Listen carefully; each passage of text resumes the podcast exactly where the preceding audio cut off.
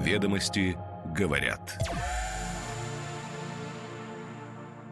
Четверг, 28 сентября 2023 год. О чем сегодня пишет главная деловая газета страны. Листаем и отмечаем то, что нужно внимательно прочитать. Доброе утро. Ведомости говорят. Правительство борется с ценами на АЗС. Нефтяники должны сначала закрыть внутренний спрос, а потом уже зарабатывать за границей. Утилизация по новой схеме. Безопасные медицинские отходы будут вывозить региональные операторы, остальными займутся федеральные. Морган Стэнли закрывает для себя Россию. Компания, похоже, нашла покупателя на свою долю в петербургском торговом центре «Галерея». Столичные кадры. Сергей Собянин утвердил состав московского правительства. Перемен немного, вице-мэры должности сохранили.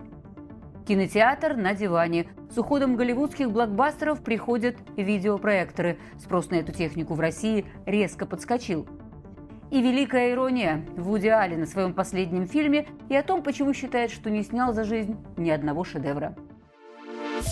Ведомости говорят. Правительство в целом определилось с мерами по борьбе с серым экспортом моторного топлива, которые призваны остановить рост цен на АЗС, уже вдвое обогнавший инфляцию.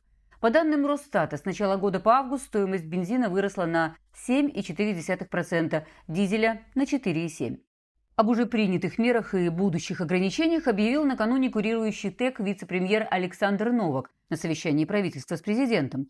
За неделю после запрета на экспорт нефтепродуктов цены на автобензины снизились в среднем на 20% и на 16% по дизельному топливу. Для дальнейшей стабилизации ситуации правительство предложило ряд дополнительных мер. Это в том числе повышение экспортной пошлины с 20 до 50 тысяч рублей за тонну для перекупщиков горючего, чтобы не допустить, цитата, «вымывания топлива с внутреннего рынка спекулянтами» либо как альтернатива полный запрет на экспорт топлива, приобретенного на внутреннем рынке. Ну и корректировка демпферных выплат НПЗ из бюджета. Тут в формуле расчета предлагается повысить коэффициент, который был снижен с 1 сентября. Повышение демпферных выплат позволит компенсировать разницу между экспортной альтернативой и биржевыми ценами, а также обеспечить эффективность поставок топлива на внутренний рынок. Новак также предложил контролировать вместе с ФАС наценки на АЗС, при падении цен на бирже цены должны снижаться и на заправках. Решение по всем этим мерам будет принято в ближайшее время. Владимир Путин на этом совещании также предложил подумать над механизмом ограничения экспорта по аналогии с практикой по другим отраслям, в частности, по удобрениям. Поставили на внутренний рынок необходимый объем, а потом зарабатывайте на внешнем, сказал президент. По оценке экспертов, на внутреннем рынке ежегодно потребляется почти 224 миллиона баррелей дизеля, и больше 250 миллионов баррелей бензина. Ведомости сегодня подробно разбирают, почему бензин течет быстрее инфляции, кто виноват и что делать дальше. Это стоит внимательно прочитать.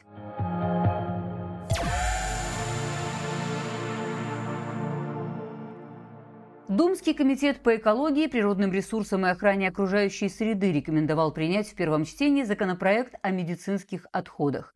В нем предлагается передать эпидемиологически безопасные отходы, это класс А, региональным операторам по обращению с мусором, а токсикологически опасные класс Г – федеральному оператору. Ведомости говорят, что сейчас для утилизации отходов класса А медорганизация обязана заключать договор с компанией, которая их вывезет и уничтожит. На заседании Комитета по экологии прозвучала и следующая цифра. 78 регионов и без принятия закона уже заключают договоры с региональными операторами. В пояснительной записке к законопроекту говорится, что лишь незначительная доля медицинских отходов удаляется на специально предназначенных для этих целей объектах. Основная масса попадает на объекты обращения с отходами производства и потребления, несмотря на то, что это никак не регламентировано. По словам Когана, рабочая группа столкнулась и с отсутствием точных данных об объеме этих отходов. Информация ведомств разнилась от 600 тысяч до 5 миллионов тонн по стране. Теперь же хотят создать систему учета оборота медицинских отходов, чтобы пока они полностью не обезврежены, можно было бы следить за ними через электронную систему в ГИС. Экологи в целом поддерживают думскую инициативу и поясняют, что раздельная утилизация медицинских отходов классов А и Г учитывает различные уровни риска для окружающей среды и общественного здоровья, и это позволит применять более эффективные подходы к обращению с таким мусором. Правда, не во всех регионах есть полноценные утилизационные предприятия, способные обрабатывать медотходы в соответствии со стандартами безопасности и санитарии.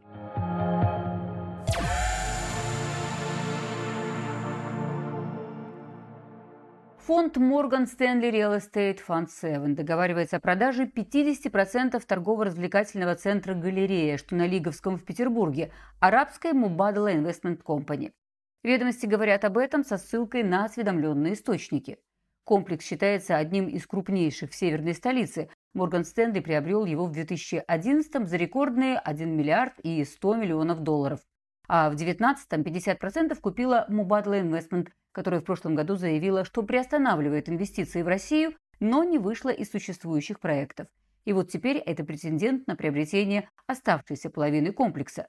Один из источников ведомости не исключает, что сделка может быть безденежной, так как рыночная стоимость актива примерно соответствует его кредитной нагрузке. Галерея – последний актив Морган Стэнли в сфере недвижимости в России. Ранее фонд инвестировал в публичные девелоперские компании, а также владел половиной центра «Метрополис» в Москве. Рыночная стоимость галереи по разным оценкам может составлять от 60 до 106 миллиардов рублей. Соответственно, половина стоит от 30 до 53 миллиардов. Арабская компания была не единственным претендентом на галерею. Объектом ранее интересовалась ТПС «Недвижимость», подконтрольная трасту семей бизнесменов Пономаренко и Скоробогатько, а также дочери миллиардера Аркадия Ротенберга Лилии. Но собеседник, близкий к Морган Стэнли, утверждает, что сделка с ними вряд ли была возможна.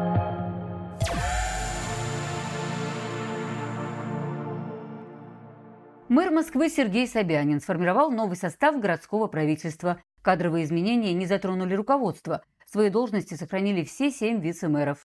Ведомости называют их поименно, напоминая о зонах ответственности каждого. Точечные перестановки в мэрии все же есть. К примеру, департамент культуры возглавляет теперь Алексей Фурсин, прежде руководивший департаментом предпринимательства и инновационного развития. Его место заняла его же заместитель Кристина Кострома. Предстоит ротация и среди префектов, а Департамент природопользования и охраны окружающей среды теперь будет подчинен напрямую контрольному управлению во главе с Евгением Данчиковым. Это подразделение исторически не было частью комплекса городского хозяйства. Ведомости говорят, что уровень ротации в команде Собянина и раньше был невысок. Эксперты отмечают, что результат развития города за последние годы, в том числе и результат на выборах, достижение команды, а значит и нет оснований ее менять. К тому же кадровые перестановки, если потребуется, можно провести и вне контекста поствыборных процедур.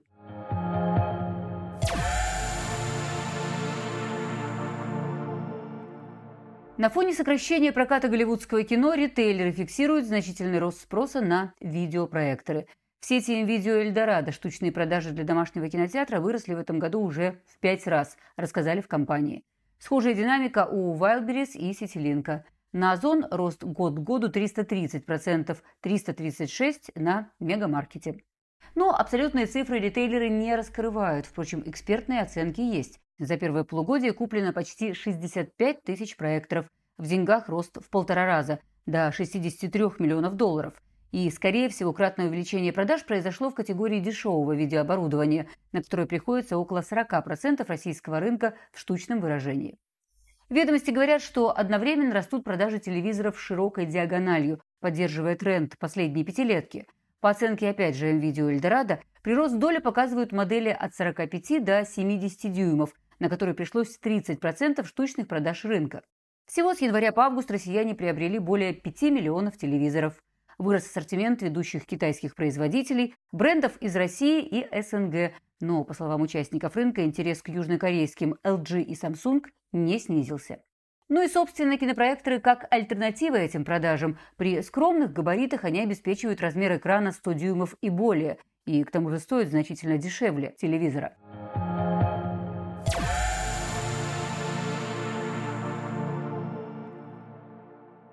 А между тем в российский прокат выходит фильм «Великая ирония» Вуди Аллена, премьера которого состоялась на Венецианском кинофестивале. И по этому поводу интервью мастера.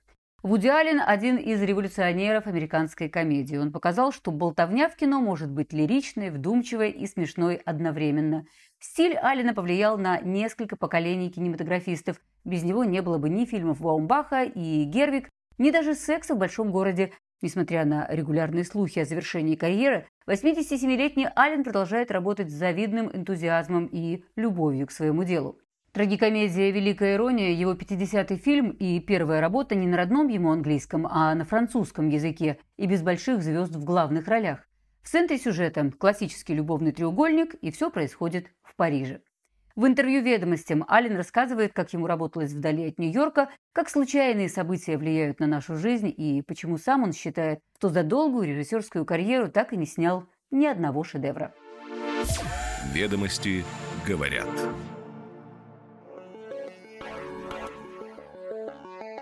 Каждое утро по будням «Ведомости» говорят. Краткий обзор основных публикаций главной деловой газеты страны. Следим за развитием событий и новыми трендами. До встречи завтра.